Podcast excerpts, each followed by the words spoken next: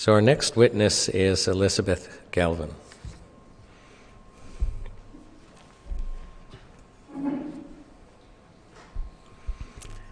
Elizabeth, I'll ask you to start by stating your full name and spelling your first and last name for the record. My name's Elizabeth Galvin, and it's E-L-I-Z-A-B-E-T-H, and Galvin is G-A-L-V-I-N. And I'll also ask you to move the microphone a little closer, because you have a soft voice. And usually. I'll ask if you promise to tell the truth, the whole truth, and nothing but the truth today. I will. Now, you're here to share, actually, a very sad story about three different young ladies. And so can you share with the commissioners what I'm referring to? My daughter, Danielle, died by suicide in January 2022, a day after her 20th birthday. The week before that, another second-year student at the University of Guelph died by suicide. They didn't know each other. At the time, the University of Guelph administration had closed their campus to in-person learning, campus activities, even though the university had mandated students be fully vaccinated before starting school that year. Their decision followed Doug Ford's decision. So I'm going to just ask you not to read. And sorry. You were going to tell us about three young people. Yep. That same week, a 20-year-old young woman in Mississauga named Suri, she also died by suicide, alone in her apartment, because at the time our province was locked down again for Doug Ford's administration said 2 weeks and then maybe 3 weeks, maybe longer. So that was the atmosphere when these three young women died by suicide. Now, just so that the audience and the commissioners understand, these three young women basically would have been of the same cohort graduating from high school at the same time? Yes. So in March 2020, when it all started, these girls were all in their last year of high school. Now Grace, who was in second year university at the same time that my daughter was, she was from the U.S. But Suri was from Ontario, from Mississauga. And so they were, the high schools, if you remember back to March 2020, all the schools were closed, just slammed shut one day. And the these grade 12s finished the last 3.5 months of their school year learning virtually. But after a couple of months, they had almost no instruction so what the teachers did was they used their marks to date up to March 2020 to figure out their final marks. These were the kids that were preparing to go to post-secondary school in the fall. So their last year of high school, they had no prom, no graduation, no grade 12, end of year, end of high school trip, nothing. There was nothing for these kids. They had an online graduation. So we tried to make it as fun as possible, but... How did your daughter respond to? Because I know that I had a daughter and she was so excited about the high school graduation and planning parties with her friends and the dress and the whole thing. How did Danielle respond to basically losing out on something that most young ladies look forward to for years? Well, she was sad about it. It was isolating. We were all very isolated at the time, if you remember, and. So we just had a family, event. We watched it on. It was a virtual graduation. The school did a video, and they streamed it, and we watched that. But she was thinking ahead to the fall, and we all thought that by September things would be back to normal. So we just tried to concentrate on looking ahead. So in March, when they're closing down the high schools, Danielle had to be making a decision right around then about the following year, didn't she? Yeah, I think February 1st is the deadline to apply for post-secondary. Going into the summer, though, there were not a lot of jobs for these kids because so many businesses were shut down, as Catherine talked about. She was actually looking forward to working at Ford, where her late father had worked for 20-something years, and that would have helped her to save money for post-secondary, but they weren't hiring students that year, so she had two minimum wage jobs, but one of them was at a dry cleaner's and it closed down. So she only had a one minimum wage job. But June 1st is an important date. That's when she had to make a decision. So June 1st is the deadline for grade 12s, was that year, for the grade 12s to accept offers from universities. So at that time, the universities had announced their intentions for September, what it was going to look like, whether it would be virtual learning or in-person learning, and more importantly, whether their residences would be open. So residence is such an important part of going away to school to spread your wings and meet other people and, you know, mature. So McMaster announced they wouldn't open their residences. Queens announced that they would open their residences, but only to single rooms. So those first-year kids knew that they may or may not get a room at Queens. Western University and Guelph University announced that they would open their residences fully. So on June 1st, by midnight, we had to make a decision. Danielle and her sister and I sat there going back and forth. Danielle's older sister was going into fourth year at Western, so Danielle couldn't decide between Western and Guelph, but a really important part of that decision was residence. And she decided on Guelph, so that was that. 2 days later, Guelph University came back and said, nope, we're not opening our residences. So what happens when you accept an offer through the Central Application Center is all the other offers are rescinded. So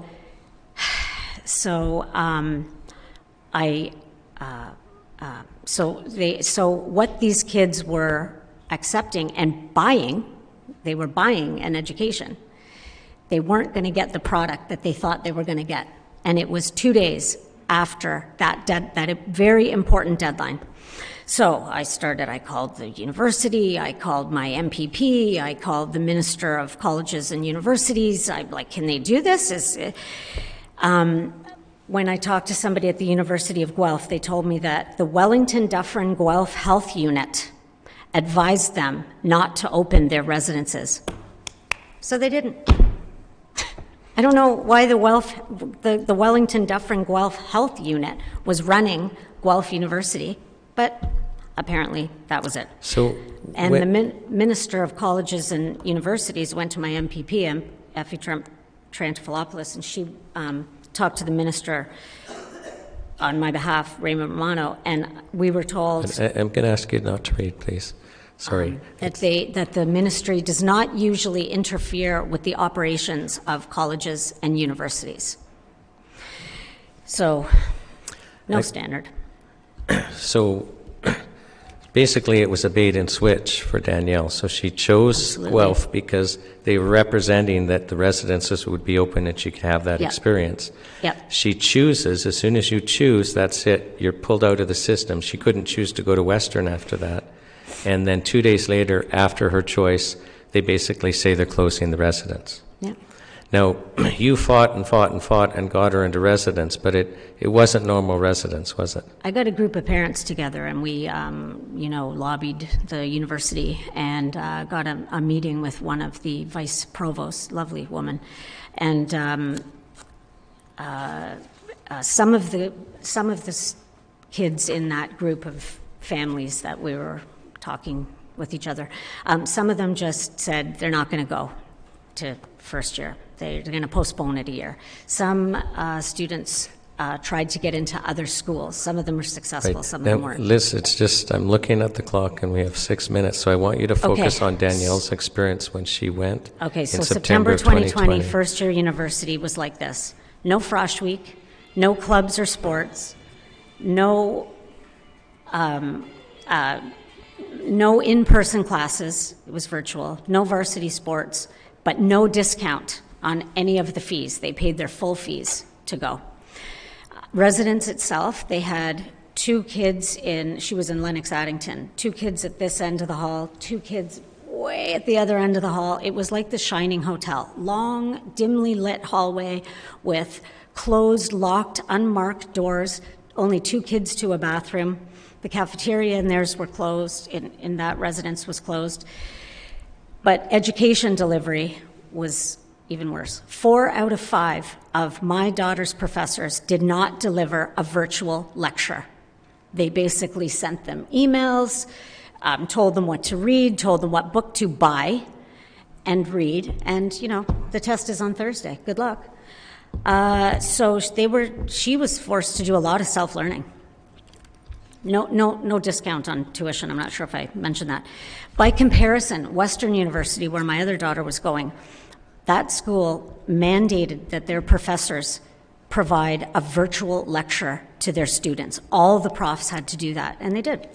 And it was much better. And their residences were fully functional, and everybody was fine. Liz, what happened in November 2020? In November 2020, while Danielle was living in this bleak residence, it was so Tedesville, she attempted suicide. She left a message to a friend who found her. Anyways, was rushed to Guelph Hospital.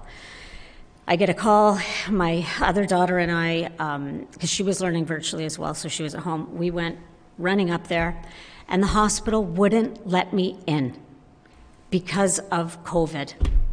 They wouldn't let me in. My 18-year-old daughter is in a life or death situation, and they wouldn't let me in. And they would barely talk to me. They couldn't talk to me and tell me what was going on because she was 18. So I didn't know what to do. We stood in that parking lot at 3 a.m. Anyways, eventually we went home, but nobody would talk to me about and tell me what to do and give me some guidance. So they released her in less than 72 hours. I've since obtained the file from the hospital. Every time they could check it off, it said, danger to herself, danger to herself, danger to herself. Yet they released her. I don't know why. I've made calls into them. I'm not finished talking to them yet, but they could have put her into an inpatient program called Homewood, and they didn't. So Christmas comes, she comes home, she decides she's going to move out of that residence, she's going to move to another residence. At the time, Guelph was slowly bringing kids into the residences one by one, but there was only a few hundred students on campus. It wasn't a lot. And Liz, can I get you to stop looking at your notes? I know you're nervous, but I'll forget.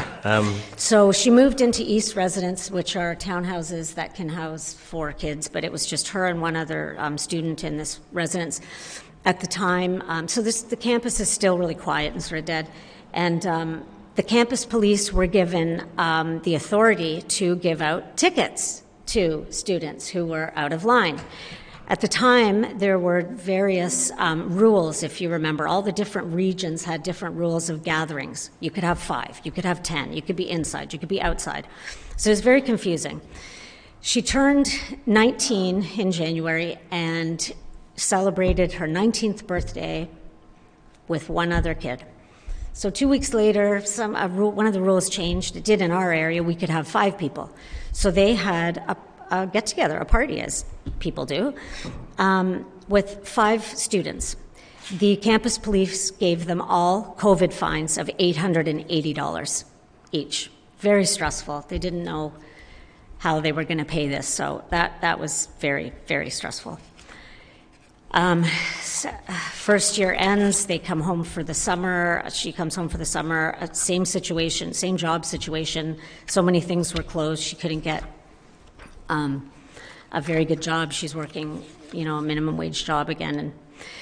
And And then, and then the kids have to look for someone to room with in second year. So the difficulty was, you know, over 4,000 kids are learning virtually. So it's hard to meet other people. So most of these kids just had to answer an online ad, roll the dice, and move in with somebody in September.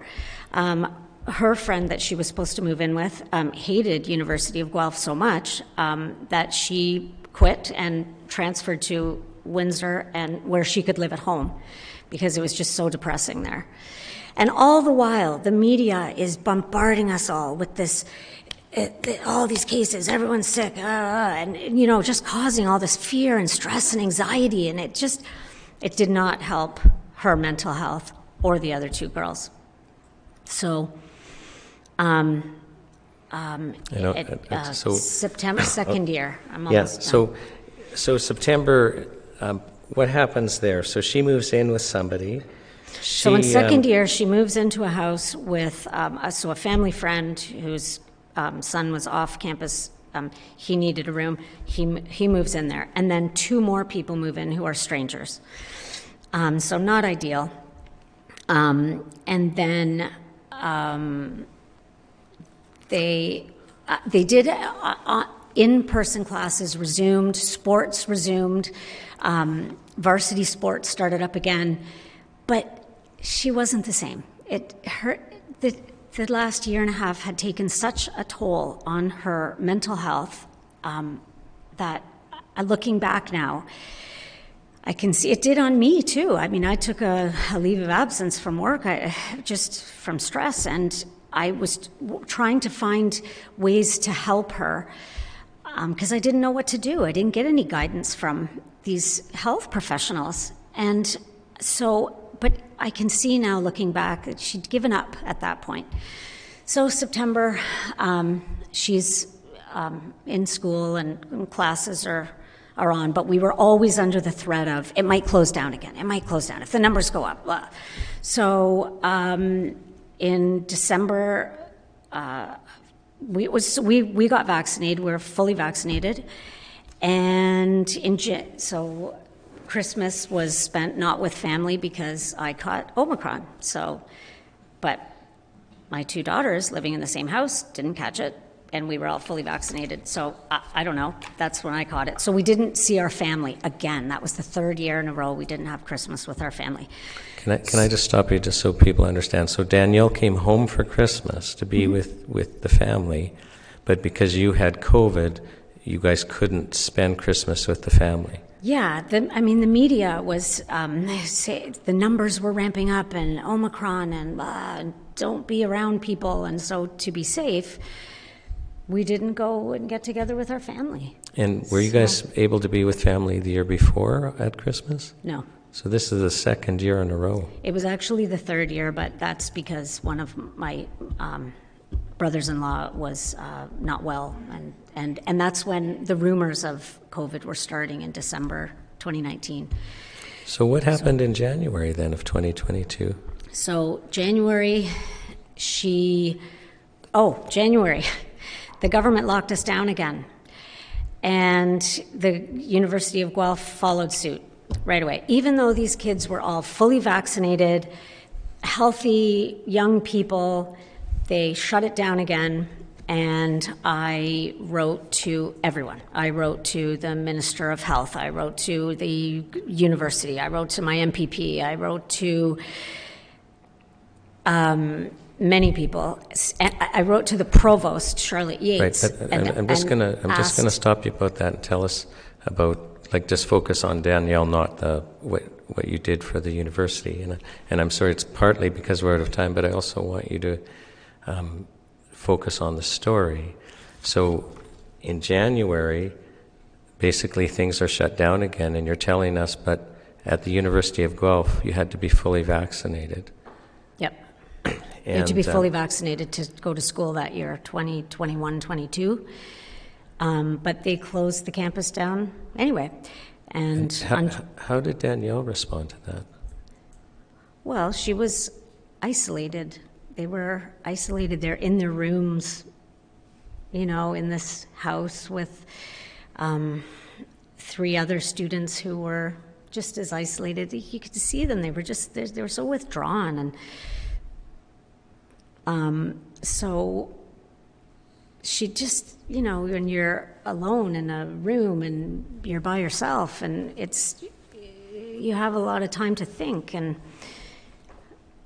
it just would have been better if they had been on campus and doing things and being with other people, and they needed it at that point. They're, you know, all of the kids. So on January 17th, while the students were learning virtually, the University of Guelph called a snow day and canceled classes. A week later, they were still not allowed back in the classrooms, and that's when we lost Danielle. Now, you've thought about this a lot, and we're trying to ask all witnesses how things could have been done differently, and I think you have a special insight into how young people were affected by this. And so please tell us your thoughts on how you think things could have been done better or differently. Well, the stats that came out, do you mean the stats that I found? You can tell me whatever you want about how you think things should be done differently. Well, as early as 2021, I read an article that anorexia cases had doubled. Suicidal thoughts had tripled. 40% of parents observed a deterioration in their children's behavior and mood. 60% of parents met the criteria for depression themselves. Opioid deaths were up 80%. Eating disorder program referrals were up 90% from the year before. Now, so these types of things you were reading, did they match what you were seeing with Danielle and her friends? They did in my case, and then, you know, part of it is sort of looking back and just knowing that, you know, three young girls, two 20-year-olds and a 19-year-old committed suicide in January. They were so distraught. They just couldn't go on any further. I mean, that's evidence that these lockdowns, they didn't work. They hurt people. And that can't happen again. And yes, I have some recommendations that I'd like to make, if I could. Number one, I think the Canadian Media Fund needs to be abolished.